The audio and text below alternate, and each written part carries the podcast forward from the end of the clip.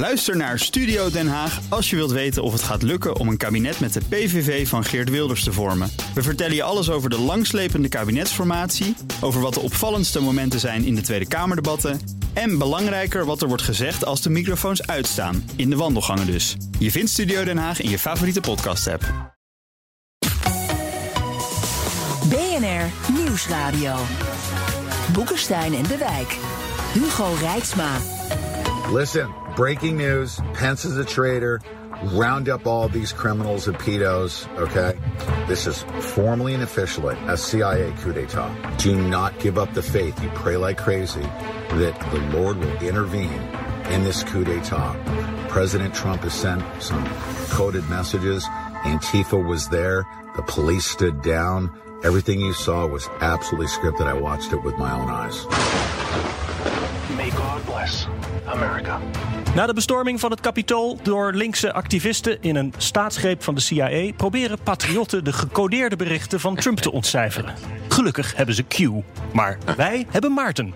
Welkom bij Boekenstein en de Wijk, op zoek naar de nieuwe wereldorde. Met natuurlijk. Zij proberen al vier jaar de gecodeerde berichten van Trump te ontcijferen. Arend-Jan Boekenstein en Rob de Wijk. En te hulp vandaag is historicus en Amerika-kenner Maarten van Rossum. Welkom.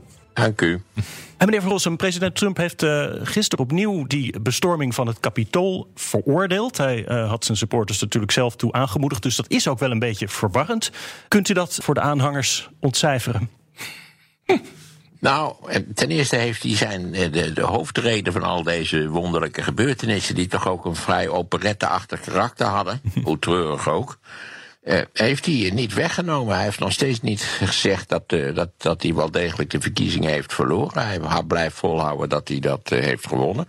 En hij heeft ook meerdere malen gezegd dat wat hij gezegd heeft tegen die mensen die aanwezig waren daar, die hij toen toegesproken heeft, dat wat hij gezegd heeft was volkomen appropriate, zoals hij zei. Dat vond iedereen in zijn omgeving. Dus in feite heeft hij nauwelijks geretireerd. Hij zegt gewoon, ja, die lui, die zijn uit de band gesprongen. Dat kan ik ook niet helpen, daar ben ik ook tegen. En dat komt natuurlijk omdat uiteindelijk gebleken is... dat deze hele operatie voor hem een heel schadelijk karakter zou kunnen krijgen. Dat moeten we ook nog even afwachten natuurlijk. Nou ja, hè, als je dus roept fight like hell, hè, dat was een ja. oproep. Dat staat nu ja. trouwens ook in die impeachment uh, aanklacht. Dat is wel aardig dat precies die term eruit is uh, gehaald. Hè. En dat is gewoon echt uh, ja, een oproep om op te klokken. Ja. dus ik bedoel, ja, ik heb me ook verbaasd eerlijk gezegd hoor, over Trump met zijn zalvende woorden. Uh, eigenlijk veel te laat. He, waarom doet hij het nu en waarom deed hij dat dan niet eerder... als hij het uh, allemaal zo goed uh, bedoelt met, met zijn achterban... en met Amerika in het algemeen? Nou ja, ja, ik denk dat dit damage control is, Maarten. Toch? Hij heeft niet, zich niet gerealiseerd hoezeer dat uit de hand zou lopen... toen ze eenmaal in het gebouw waren... Uh, waar ze natuurlijk op vernielen en diefstal hebben gezet in feite. Dat, dat heeft hij waarschijnlijk ook niet gedacht dat het zo zou zijn. Dat is allemaal natuurlijk in beeld gebracht. En dat heeft uiteindelijk een Ik weet niet of dat waar is. Ik weet niet of dat waar is. Kijk, uh, op die extreme websites circuleerde natuurlijk al weken dat dit moest gaan gebeuren. Mm -hmm. uh, de president krijgt dagelijkse briefing, briefings van de inlichtingendiensten. Uh, hij heeft nu ook weer toegegeven dat hij die briefings heeft gehad. Hier is voor gewaarschuwd. De, de, de, de CIA, de FBI hebben hier ook voor gewaarschuwd dat dit ging gebeuren. Hij moet dit geweten hebben. En vervolgens doe je niks. Je haalt natuurlijk ook gewoon die, die zalvende woorden die hij gisteren, eergisteren, wanneer was dat, heeft uitgesproken. Die had hij ook eerder kunnen uitspreken. Heeft hij bewust niet gedaan. Maar hij heeft geroepen, fight like hell. En loop mee naar het uh, kapitool. Als je dat doet, dan ben je gewoon bezig met een staatsgreep. Ja, en je weet verdomd goed wat je aan het doen bent, hoor. Ja, hij had de dag ervoor ook gezegd: it will be wild. Exact. Dus, exact. En hij schijnt met genoegen naar de gebeurtenis te hebben gekeken. Maar dan nog zou ik zeggen: hij heeft niet verwacht dat er zo negatief op gereageerd zou worden. Hij ziet nu natuurlijk aankomen dat het hem enorme nadelen zou kunnen brengen in de komende jaren. Terwijl hij natuurlijk met die leugen over die zogenaamd gewonnen verkiezingen zichzelf goed geplaceerd had. Ja, maar nadelen, nadelen, wat zijn nadelen? Volgens mij is het gewoon een ordinaire poging tot een koep. Wat, wat hier gedaan is. Dat betekent nou ja, dus. Dat, ja, dat dan, betekent. Dan is, het, dan is het wel een enorm klunzige en bij voorbaat tot mislukken gedoemde koep geweest. Nou, want, dat weet ik niet. Want de, de, wat er nog naar boven moet komen is waarom uh, die, uh, die garde daar, die nationale garde daar niet was. Waarom is dat zo? He, er zijn dus. Nou, dat, dat is, dat is mogelijk natuurlijk. Maar dan nog blijft het, zelfs wanneer, wanneer dat de gebeurtenissen niet waar, die certificering, wanneer dat stopgezet zou zijn, dan zou dat nog de dag daarna zijn gebeurd. Ja. Hij had natuurlijk helemaal geen steun. Ah, Een klassieke die zorgt bijvoorbeeld wel dat hij dat die, eh, eh, het, het militaire personeel achter zich heeft. Ja, die had hij Terwijl het heel opvallend was dat het militaire personeel uitgesproken afstand van hem had genomen. En van al die hele poppenkast die hij bezig was te organiseren. Nee, maar daarom kan het, ah, Maarten, daarom kan het nog wel een koep zijn. Eh, ik bedoel, het is wel een klunzige koep. En het is misschien wel uitgevoerd door een totale amateur op dit eh, gebied. Maar het is wel een koeppoging. Ja, kijk, Trump heeft in essentie nooit iets begrepen van het ambt wat hij wat hij, eh, uitvoerde die vier jaren. Hij heeft ook nooit serieus beleid gemaakt, want hij begreep niks van beleid. Hij begreep ook vaak inhoudelijk niets van beleid. En in die zin heeft hij volgens mij ook niets begrepen van, laten we zeggen, de, de hele enorme constitutionele machinerie die mensen aan de macht brengt. Door de middel van verkiezingen en dan is er nog een heel constitutioneel proces. Dat heeft hij naar mijn gevoel allemaal niet goed begrepen. Klopt, maar daarom is er nog komt steeds een nog iets- koeppoging. Arend Jan? Maar, maar, maar wacht, Ja. er komt nog iets anders bij. Dat als het, als het een koepoging zou zijn, dan zou het A inderdaad ongelooflijk kluntig zijn. Maar dat zou niet verklaren waarom hij met die lafhartige video op vrijdag, weet je nog, eh, kwam. Dat hij zei van ja, je moet, je moet niet eh, daar naar binnen gaan. Je moet niet de spullen in elkaar gaan slaan. Dat is gebeurd omdat zijn advocaat toen heeft gezegd van jongen, dit, hier komen rechtszaken van. Hier komt glazen van. Dus toen heeft hij dat geprobeerd af te dekken. En ik, ik voorspel je trouwens dat die rechtszaken überhaupt wel komen. En wat ik, waar ik enorm van geniet, is dat nu ook de Deutsche Bank dus eindelijk heeft gezegd: de kraan gaat dicht.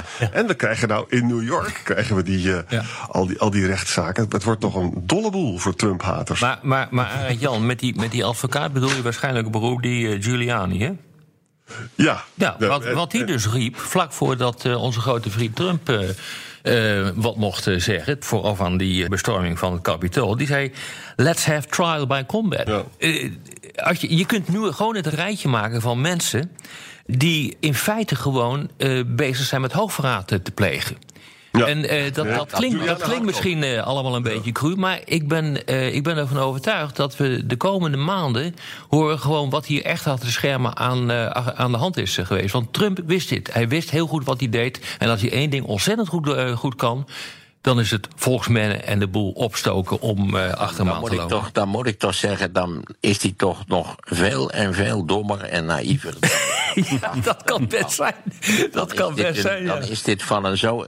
Omdat je dus nogmaals niets hebt begrepen van wat er achter in feite een Ja. omvangrijke overheid steekt. Ja. Hij, als je een koep wil plegen, dan moet je dat stap voor stap jarenlang voorbereiden. Dan moet je overal je mensen hebben zitten. Dan moet je zorgen dat de militairen niet tegen je zijn, want dan is de koep bij voorbaat verloren. Eh, Het kan zijn dat die National Guard op expres afwezig was, wat al lang niet uitgesloten is. Maar dan nog blijf ik, ja, als je dit een koep wil noemen. Ja, het is het absoluut. Is het echt Ik absoluut. zeggen, ik heb gewoon, eh, als je alles er- op een rij zet, eh, zeggen, Maarten, dan. een eh, mislukt theater. Kijk, naar mijn idee is zijn beleid eigenlijk niet gericht. Hij heeft altijd geweten dat de Biden hem zou opvolgen en dat hij het Witte Huis zou moeten verlaten. Dat heeft hij wel begrepen. Je moet zijn handelen, naar mijn idee, zien in termen van wat is mijn politieke toekomst. En, en misschien heeft hij ook. Maar dat, Maar niet- dat is een koep ook hoor. want met een koep, met een koep zeg je van hij had de regeringsmacht over willen nemen. Ja. En de opvolging door Biden onmogelijk willen Ja, maken. dat is ook precies Maar wat er, eh, wat er voorgesteld is tijdens, eh, ja, maar tijdens dat, die geloof, maar dat geloof ik niet. Daar is, dat- zou zo stom zijn, dat, dat kan ik gewoon weg niet geloven. Wat Nee, verwachten jullie van de komende dagen? Want Trump heeft nog eh, een halve week ongeveer. En op die extremistische websites die jullie eerder noemden... circuleren ook plannen om aanstaande zondag... en op de dag van de inauguratie, eh, komende woensdag... door het hele land naar de kapitolen op te trekken. Ja, Is dat serieus te dat- nemen? Ik, ik wil dat nog wel eens zien. We hebben die voorspellingen ook gezien ten aanzien van de verkiezingsdag. Dat zou Ja. ook een drama Ja. worden, gelijk een Daar kwam niks, hè? oorlog. En daar is, op de verkiezingsdag is totaal niks gebeurd. Het vraagt nogal wat organisatie. Vergeet niet, er zijn 50 Capitol buildings in de Verenigde Hmm. Staten. Ik zie nog niet een goed gecoördineerde, omvangrijke actie, eventueel gewapend tegen 50 Capitol buildings. Te meer niet, omdat er ondertussen bij die 50 Capitol buildings wel degelijk National Guard georganiseerd Ja. is. Eh, dus Slapen dat- er zelfs. Huh? ja, dat waren leuke, waren wel amusante beelden, toch? Dat moet je wel zeggen. Sowieso zullen we Trump missen als opvoering van, van merkwaardige toneelstukjes natuurlijk. Maar nogmaals, mijn idee is dat zijn hele strategie is erop gericht in feite om A. Nog zoveel mogelijk aandacht te trekken. B. Om zijn electoraat, laten we zeggen, een beetje opgejuind te houden. Waardoor die C. Een, een sterke positie in de Republikeinse Partij kan handhaven. En dan ziet hij wel. Niet waar, hoe, wat hem dat brengt in de komende vier jaar. Altijd, naar mijn idee, met de vaste wil om in 24 nog een keer mee te doen. En wat zou nu de eh, strategie van de Republikeinse Partij zijn? Want die hebben een deel meegestemd met, eh, met impeachment. Ja, die, hij heeft natuurlijk gedacht, die Republikeinse Partij, die trek ik wel mee. Omdat hij nogmaals de effecten tenslotte van die rellerij in het Cap- Capitol... heeft hij waarschijnlijk onderschat. Overigens is het nog maar een heel klein deel van de Republikeinen... wat op dit punt uitgesproken afstand van hem heeft genomen. Zou je in de Senaat twee derde kunnen krijgen? Twee derde meerderheid eh, kunnen Nee, krijgen dat- bij die impeachment? Want dat zou moeten betekenen dat 17 Republikeinen dat die moeten meestemmen. Ja. Want er zijn nu 50 eh, democratische senatoren. Nou, dat wordt algemeen als heel erg lastig beschouwd. Er zijn natuurlijk Ja. zo wel een stuk of vier, vijf te vinden. We weten allemaal wie dat zijn. Mhm. Hè, Mitt Romney, Susan Collins, eh, die mevrouw uit eh, Alaska. Dat zal zeker gebeuren, maar 17? Ook daar geldt natuurlijk dat een groot deel van de Republikeinen doodsbenauwd is voor het electoraat van Donald Ja. Trump. En voor de macht van Donald Trump om dat electoraat in beweging te krijgen. Ik zit met gefascineerd te kijken naar de evangelicals. Hè. Er was een eh, column van David Brooks vandaag in de New York Times. Kijk, weet je, de ellende van als je gelooft in de voorzienigheid... dan heb je natuurlijk een probleem nu. Want ja, kennelijk heeft eh, God het gewild dat Biden gewonnen heeft. Hè. Die evangelicals die zijn nu onder Nee, joh, enorme heeft- ruzie aan het maken. Dat heeft God helemaal niet gewild. Want God heeft Donald Trump laten winnen. Alleen is dat vervals, dat resultaat. Zo is De dat. duivel heeft gewonnen, ja. BNR Nieuwsradio. Boekenstein en de Wijk. Op zoek naar de nieuwe wereldorde. Dit is Boekenstein en de Wijk. En dat programma is natuurlijk niet zonder Arend-Jan Boekenstein en Rob de Wijk. Mijn naam is Hugo Reitsma en onze gast is Maarten van Rossum. Historicus en door kwade tongen soms als mopperaar gezien. Maar nu in dit gezelschap is hij de optimist. Dat is wel leuk om te zien eigenlijk ook alweer. Nou, dan ben je al snel hoor in verhouding tot eh, Jan en mij. Dus. Hey Maarten, mag ik je een vraag stellen? Ik heb een vraag. Ja. Weet je, ik geloof heel erg in die theorie dat eh, Trump wil dus gewoon doorgaan om eh, kingmaker te zijn met de Republikeinse Partij. Hij heeft nog steeds veel invloed. Ellende is, hij heeft de social media. Dat wordt natuurlijk lastiger nu, dat wordt lastiger verhaal. Dus hij moet als het ware een tv-kanaal wel gaan beginnen om het dan via die kant te doen. Maar ik, ik zie toch ook wel bij de Republikeinen nu zie je dat mensen zich toch tegen hem eh, keren. Dus met andere woorden, ik, ik geloofde daar een week geleden heel erg in dat hij nog heel machtig zou zijn. En nu begin ik toch te denken, als ook die evangelicals eh, zich tegen hem keren voor een deel, dan wordt het toch, dan Nou, brokkelt het toch af. Jan, Jan, laten we eerst nou eens even rustig afwachten. Hè? Ja. Want binnenkort is Biden aan de macht, die is president, dus dan heb je weer een fantastisch punt, nietwaar, om campagne tegen te voeren. Ik begreep dat Fox Hm. ook al fors eh, in de wind gedraaid was, of tegen de wind, Ja. of om met de wind gedraaid was. Want dan krijg, kun je weer fijn kankeren, want dan, en dat is het bekende punt, zodra er democraten aan de macht komen, kunnen we het weer beginnen over de, over de staatsschuld, dat die afschuwelijk hoog is. Die hebben ze zelf hoog gemaakt, maar dat doet er nooit toe. Want je weet, dat is een van de grote problemen van de moderne democratie. De kiezer is een oetlul met een geheugen van een kanaal. Dat, is het, dat is de ramp waar we mee te werken hebben. Ik denk En daar maakt Trump gebruik vrij- van. ik denk dat hij vrij snel kanalen zal vinden. Hij is natuurlijk nu van Twitter buitengesloten en Facebook is voorlopig op nul gezet. Hij zal vrij snel kanalen vinden die bereid zijn om zijn boodschap door te geven. En iedereen kan die kanalen vinden. Want er zijn nu al allerlei ultrarechtse eh, eh, elektronische kanalen die je ook eventueel zou kunnen gebruiken. En dan kan hij altijd nog dreigen met een eigen televisiekanaal. Maar, ik, eh, Ar- maar Arend-Jan en, en Maarten, maar ik denk dat het de grote vraag is... lukt het hem? Misschien moet hij dat wel proberen om dat vanuit de gevangenis te doen. De, er lopen een stuk of zeven, acht eh, nou. processen tegen hem. Ik moet nog zien wat er gaat voor- gebeuren... naar aanleiding van de gebeurtenissen rond dus Capitool... de bestorming van het Capitool, wat, Ja. eh, wat daar de gevolgen van zijn. Het zal me ook niet verbazen hoor, dat, hij, dat er wordt aangestuurd op een gegeven ogenblik... eh, naar een, eh, op een eh, veroordeling wegens hoogverraad. Dat kan allemaal gebeuren, dat soort dingen. Dus ik moet nog zien of hij überhaupt fysiek daartoe in staat is. Maar, maar Trump in de gevangenis, dat zie ik. Kijk eens, de procesgang in Amerika is zo'n beetje het meest complexe en langdradige proces wat in deze wereld verzonnen kan worden. Nou ja, dan toch. Eh, voordat, voordat hij in de gevangenis is, denk ik, zijn we vier jaar verder. Dus dat, dat, dat Nou, dan kan hij in ieder geval geen president dat- meer worden. Dus dat schiet ook- lekker op. Ook de dreiging van, van Trump in de gevangenis kan voor zijn achterban ook een, een, een stimulerend Absoluut. effect hebben. Daar ben ik volstrekt met je eens. Ja. En uit de cijfers blijkt toch dat die, die cijfers die meteen na die bestorming waren gepubliceerd, dat bijna de helft van alle Republikeinse stemmers het eigenlijk wel een goed idee vond om het kapito- kapitool te bestemmen. Klopt, dat is een kwart van de bevolking. Dus 75% Ja. niet. Ja. Dus daar, daar moet je, je moet rekening houden met hoe zie je hij. Hij is een, een totaal incompetente politicus, maar hij is een soort heiland voor de mensen Ja. die hij als het ware politiek wakker gekust heeft. ja, maar dat Mensen betekent niet dat hij de regels van het spel bepaalt. Hè. De- Laten we het daar Nee, even dat over doet eens hij zijn. niet, maar de regels van het spel zijn in Amerika wel zo ingewikkeld dat je heel lang kan procederen. Hè, dat kan door alle, alle juridische lagen heen. Kan het bijvoorbeeld kan eh, naar het Supreme Court moeten. Dus Mhm.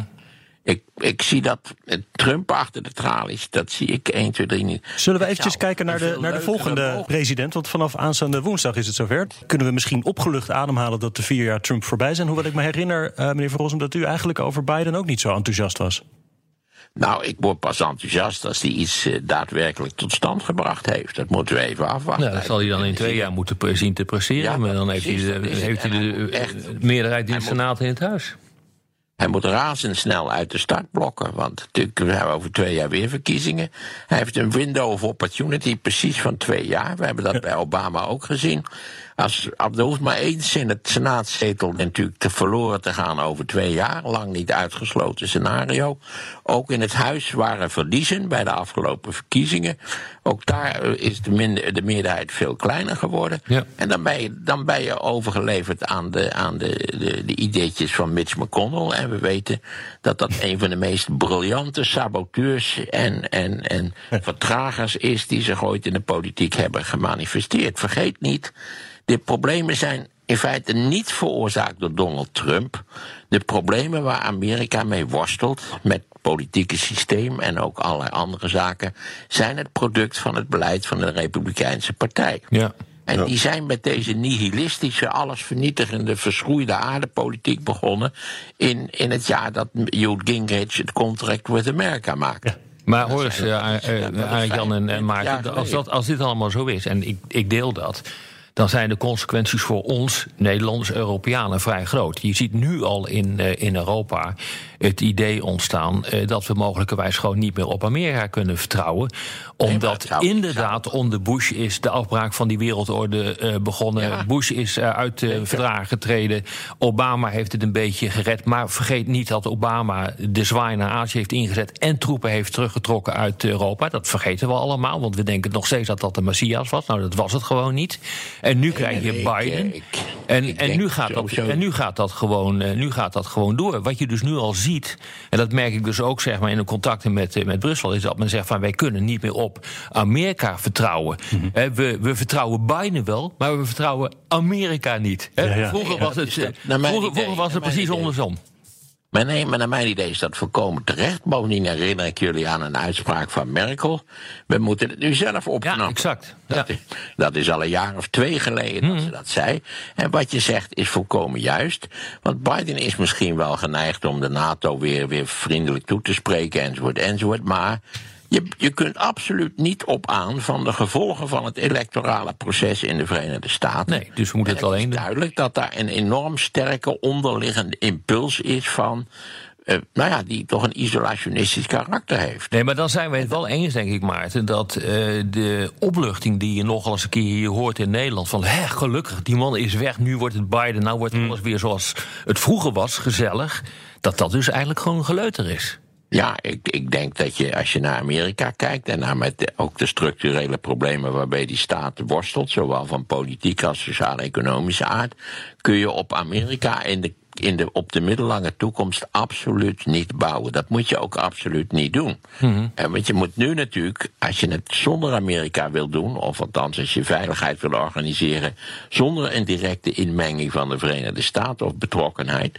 dan moet je daar nu wel mee beginnen natuurlijk. En ik moet zeggen, ik, ik hoop dat zelfs Biden hoeft zich niet beledigd te voelen dat we dat doen. Die zal daar, neem ik aan, een zeker begrip voor hebben. Ja. Arjan, begint Europa met Biden niet een beetje op verkeerde voet na net eventjes voor zijn aantreden een uh, verdragje met China te sluiten over handel. Daar waren ze geloof ik niet zo blij mee.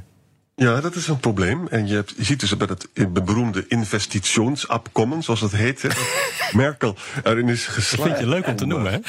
Ja, dat vind ik leuk, dat vind ik heerlijk. Maar, uh, wel een teken van je eruditie, Arend Jan. Het is wel geweldig dat je dat zo kunt, kunt uitspreken zonder te stoppen. Mij lukt dat niet. Nee, maar moet je luisteren. Uh, Merkel is erin geslaagd om Europa zover te krijgen om vrij vriendelijk te zijn tegen de Oeigoeren. Hè? Uh, die moeten zich een beetje aan de ILO-standaards gaan houden, maar dat beloven ze dan, maar daar komt ook niks van terecht.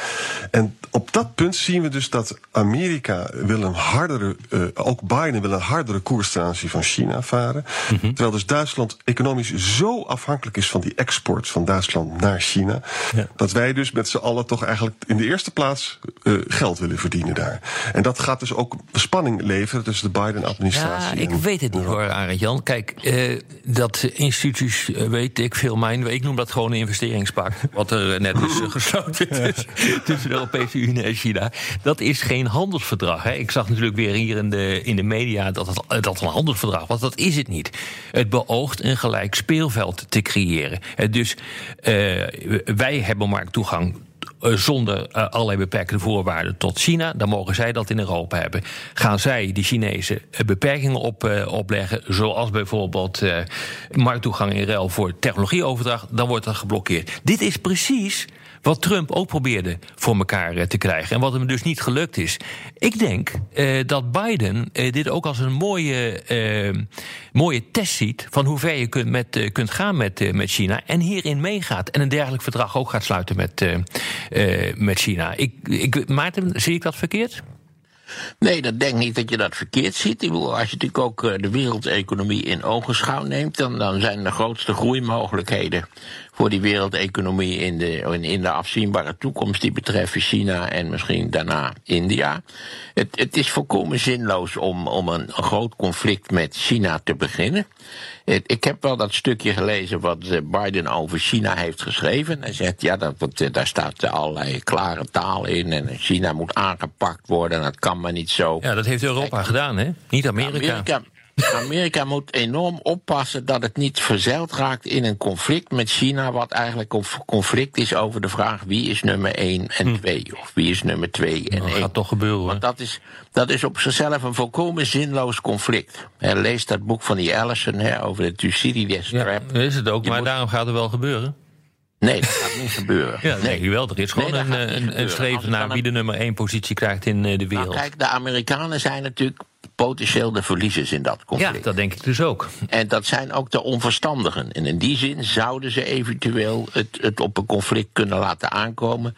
Ik ben altijd eigenlijk nogal onder de indruk van de ongelofelijke rationaliteit van het beleid van het Chinese politbureau. Hmm wat toch veel meer gericht is op, op actuele uh, belangenbehartiging. Maar Biden zegt ook in dat stukje: ja, we moeten China aanpakken, maar samen met de Europeanen. Ik zie eigenlijk eerlijk gezegd niet wat voor zin het heeft om met China in conflict te gaan. Je moet met die Chinezen onderhandelen. Als je als Europa en Amerika het er even eens kunnen worden, zou je eventueel gezamenlijk met de Chinezen kunnen gaan praten. En met dat advies voor de positie van Europa moeten we afronden. Althans voor de radio. Op de podcast gaan we door met luisteraarsvragen. Luistert u op de radio, dan verwijs ik naar Apple Podcast, Spotify of boekensteinendewijk.nl. En we hebben heel veel vragen gekregen voor Maarten van Rossum. Je zou bijna zeggen, u moet wat vaker aanschuiven in de media, want er is behoefte aan. um, ik, kan, ik kan nauwelijks vaker aanschuiven. ja. Tom Groot vraagt: De heer Van Rossum heeft dikwijls aangegeven dat grote structurele processen van veel meer invloed zijn dan individuele presidenten. Denkt hij dat Trump uiteindelijk slechts een volger en geen vormgever van het historische proces zal blijken te zijn? Trump is niet veel meer dan een incident wat mogelijk is gemaakt, zoals ik al beargumenteerde, door het optreden, het nihilistische optreden van de Republikeinse Partij. Dat nihilistische optreden wordt, wordt primair veroorzaakt door het feit dat de Republikeinen in feite uh, zich ontwikkeld hebben tot een rechtse partij die voornamelijk uh, iets doet voor de blanke Amerikanen. En die blanke Amerikanen zijn op weg naar een minderheidspositie, weliswaar een hele grote minderheid. En dat veroorzaakt voor een belangrijk gedeelte de frictie en de sentimenten die de Amerikaanse politiek verstoren. Uh, ik, ben ja, ik zit nodig te wachten op, op een situatie in de Verenigde Staten. Hè, waarbij ze ook hun problemen gaan oplossen. Want bij al dit gekrakeel, politieke gekrakeel. wordt er in Amerika geen enkel serieus structureel maar, probleem. Maar Maarten, Trump is toch ook gewoon het product van een, een, een neergang van de Verenigde Staten? Uh, nou, in, in, in, ja, dat, je moet daar natuurlijk enorm mee uitkijken met dat idee van die neergang. Je moet zo. Nou, die is er gewoon, dat, gewoon, dat blijkt gewoon uit de cijfers. Dus ja, relatief ten opzichte van China. Ik bedoel, dat is toch gewoon neergaan? Wacht, wacht. Ja, nee, kijk eens, ten op, tegen China kun je in de komende eeuw niet op. Dat heeft, dat is gewoon een, heeft een demografische grondslag. Er zijn 1300 miljoen Chinezen en er zijn. Nou, dat hangt er maar vanaf, Maarten. Uh, als, wij, als wij met de Europeanen, eh, wij Europeanen met de Amerikanen heel hard eh, gaan samenwerken. en we doen het ook met bondgenoten, met gelijkgestemden in de Indo-Pacific. Uh, dan moet ik het nog zien. Uh, want uh, het grote probleem voor China is, is dat ze geen bondgenoten hebben. Maar, maar wij hebben er zelf ook belang bij om met de Chinese tuurlijk, te Maar tuurlijk, tuurlijk, dat is ook uh, Economisch gezien is dat, is natuurlijk dat een, een, een, enorm, een enorme groeifactor. Maar ik, ik zie dus een, een, een militair conflict, dat zie ik er absoluut niet Nee, zitten. maar een conflict en, hoeft ook niet militair te zijn. Even, ja, we moeten even terug naar Amerika. Want kijk, als je naar de Great American Heartland kijkt, dan heb jij gelijk. Dat, dat takelt af, dat is ook ja. sociaal en economisch slecht aan toe. Maar vlieg morgen naar Boston, blijf 14 dagen in Boston en je bent ervan overtuigd dat er met Amerika helemaal niets mis is. 0,0. Ja. Het is nog steeds een kwart van het bruto product van deze planeet. Ja, maar dat was een, dat was een, een aantal decennia was dat veel meer. Nou, het is, er is een tijd geweest dat het veel meer dan de helft was. Ja, exact, dat, dat bedoel ik. Dus het is ja, gewoon een dat... relatieve machtsachteruitgang. Ik bedoel, ja, dat valt niet te ontkennen. Dat is relatief. Als zij hun macht wat beter en verstandiger zouden hebben gebruikt in de afgelopen kwart eeuw, dan zouden ze ook niet in deze betreurenswaardige nou ja, positie Dat is precies wat ik bedoel. Ja. Want moreel natuurlijk hebben zij enorm veel macht verloren. In soft power hebben ze enorm veel macht verloren. Over dat uh, Amerikaanse Heartland nog een vraag van Bertiel Snel. Die vraagt: wat is het lange termijn perspectief van de flyover states, zeg maar het midden? Is de oversteek van bedrijven van Californië naar Texas, bijvoorbeeld Austin, naar Nevada of Oregon, een begin van ontwikkeling van het Amerikaanse platteland? En wat betekent dit voor de traditionele blue-red state verdeling? Nou, Wordt het nog wat met het uh, Middenwesten, zeg maar, denkt u? Ja, dat hangt er een beetje af van wat voor processen zich daar afspelen. En met Chicago gaat het niet slecht. Eh, ook niet zo goed als vroeger, maar niet slecht toch in ieder geval. Dat kun je ook merken als je daar gaat logeren. En je ziet dan dus een, een typisch zwaar republikeinse staat als Colorado. Dat heeft één grote snel groeiende metropool. Dat is Denver waardoor Colorado eigenlijk een democratische staat is geworden. Ja, ja. Het probleem in de Verenigde Staten, maar dat is in Europa niet anders, is dat het platteland ontvolkt. En dat kennelijk de structurele krachten die uh, economisch werken, die zorgen ervoor dat de steden allemaal als kool groeien. Dat is in China zo. En dat is in Duitsland zo, en dat is in Frankrijk zo, en dat is in Nederland precies zo. Ga in Zeeuws-Vlaanderen kijken en dan zie je niks dan treurigheid. Ga vervolgens kijken in de Randstad en, en je, je, je, je kunt nog geen kippenhok kopen omdat het zo duur is vanwege de stijging van de huizenprijzen. Dat probleem doet zich in Amerika in hoge mate voor. En omdat zij zoveel meer Zeeuws-Vlaanderers hebben dan wij, hm. heeft dat wel vrij verstrekkende gevolgen. En bovendien zit daar natuurlijk dat idiote politieke systeem achter. Dat de staat Wyoming, die iets meer inwoners heeft dan Groot-Utrecht, die heeft twee senatoren. Ja. En de staat Californië, die ongeveer even groot is als Frankrijk en een bruto product heeft waarmee ze de zesde of de zevende industriële mogendheid in de wereld zouden zijn. De staat Californië heeft ook twee senatoren. Ja. Het is technisch mogelijk om met 17% van de Amerikaanse populatie een meerderheid in de Senaat te krijgen. Zolang dat zo is, is dat platteland dus, dat is eigenlijk een enorme. Hè, je zag wel vroeger van die gevangenen met zo'n kogel aan hun been. Nou, Amerika is eigenlijk een, een helemaal niet zo slecht functionerend land. met een enorme kogel aan zijn been. En dat is de Great American Heartland. Stijn Bos die vraagt: Denken jullie dat meerderheden van de Democraten de polarisatie zullen vergroten? De linkervleugel van Sanders en Cortez grijpt wellicht de ruimte voor hun agenda. Gematigden, zoals Biden, missen de noodzaak voor samenwerking met de Republikeinen. Nou kijk, dat is een beetje een politieke wet, denk ik. Hè. Biden heeft nu uh, een meerderheid in de Senaat via Kamala. En dat maakt natuurlijk ook voor de, de, de, de linkerdeel van de Democratische de Partij... denkt, ja, nou, nou kunnen we ook meer van onze agenda misschien doorduwen. Mm-hmm. En dat zal natuurlijk, wat, wat Maarten ook voorspelde... dat zal de Fox News van deze wereld ook aangrijpen... om een ongelofelijke campagne tegen die enge socialistische ideeën... van uh, Bidens linkervleugel uh, Ja. te starten. Ja. Dat maakt het dus het leven van Biden. Het is fijn dat hij een meerderheid heeft, maar Biden heeft zo'n ongelooflijk moeilijke taak nu. Mijn hemel. Covid is verschrikkelijk. Hè. De economische impact is ook verschrikkelijk. En de polarisatie die is natuurlijk tot ongekende hoogte gestegen. En zal misschien nog wel, nog wel toenemen ook. Nou, dat, lijkt mij grotendeels eh, juist. Eh, De, de politieke problemen van de Verenigde Staten zijn niet opgelost. En zolang de politieke problemen niet zijn opgelost en polarisatie daar domineert, en die polarisatie domineert omdat de Republikeinen denken, en deels terecht, dat zij daar het meeste voordeel van hebben. Meer dan de Democraten in ieder geval.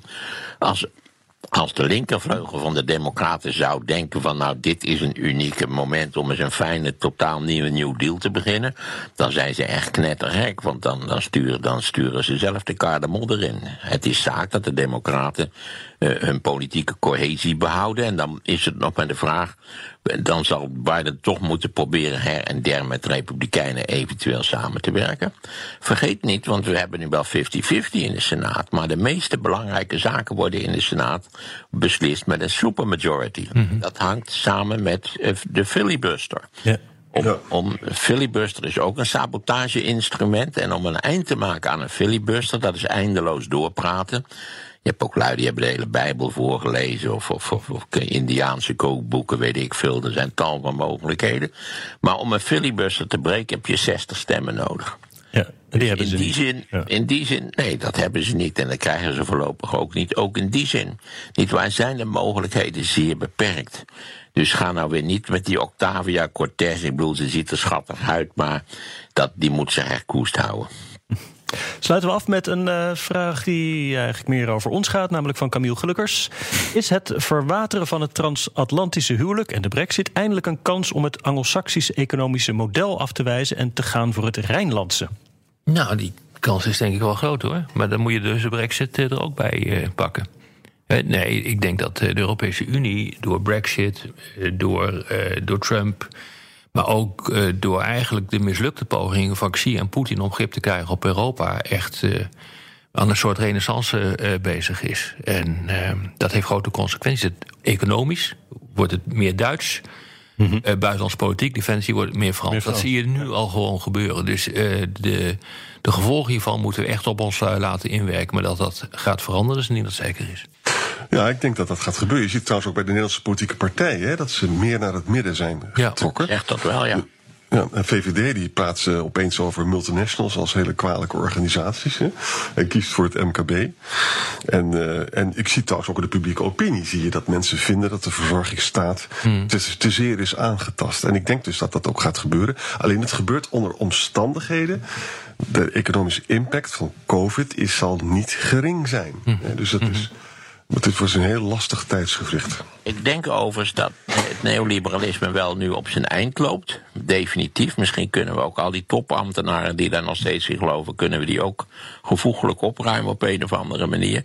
En, en natuurlijk ook de COVID-crisis heeft duidelijk gemaakt dat je een efficiënte, snel handelende en goed georganiseerde overheid, dat dat een levensbehoefte is. Want ook, ook in Nederland is gebleken dat al die fantastische bezuinigingen van de afgelopen 10, 15 jaar. en die eindeloze decentralisaties. En ja, dat heeft enorm tegengewerkt. Dat die, dat die hele vervelende praktische consequenties blijken te hebben. Mhm. Ook met, dat, met die vaccinatie, dat het allemaal zo achterloopt en, en zo moeizaam georganiseerd blijkt te zijn. En in de Volkskrant stond een komisch verhaal over dat vergaderen in Nederland.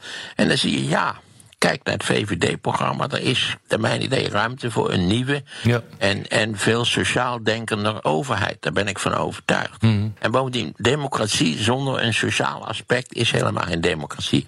Kijk naar de Verenigde Staten. Kijk wat het de Verenigde Staten opgeleverd heeft na een bijna een halve eeuw neoliberaal beleid chaos en ellende. Dit was weer Boekenstein in de Wijk. Namens Arend-Jan Boekenstein en Rob de Wijk zeg ik dank voor het luisteren. Speciale dank aan Maarten van Rossum voor zijn optimistische geluid. Tot volgende week.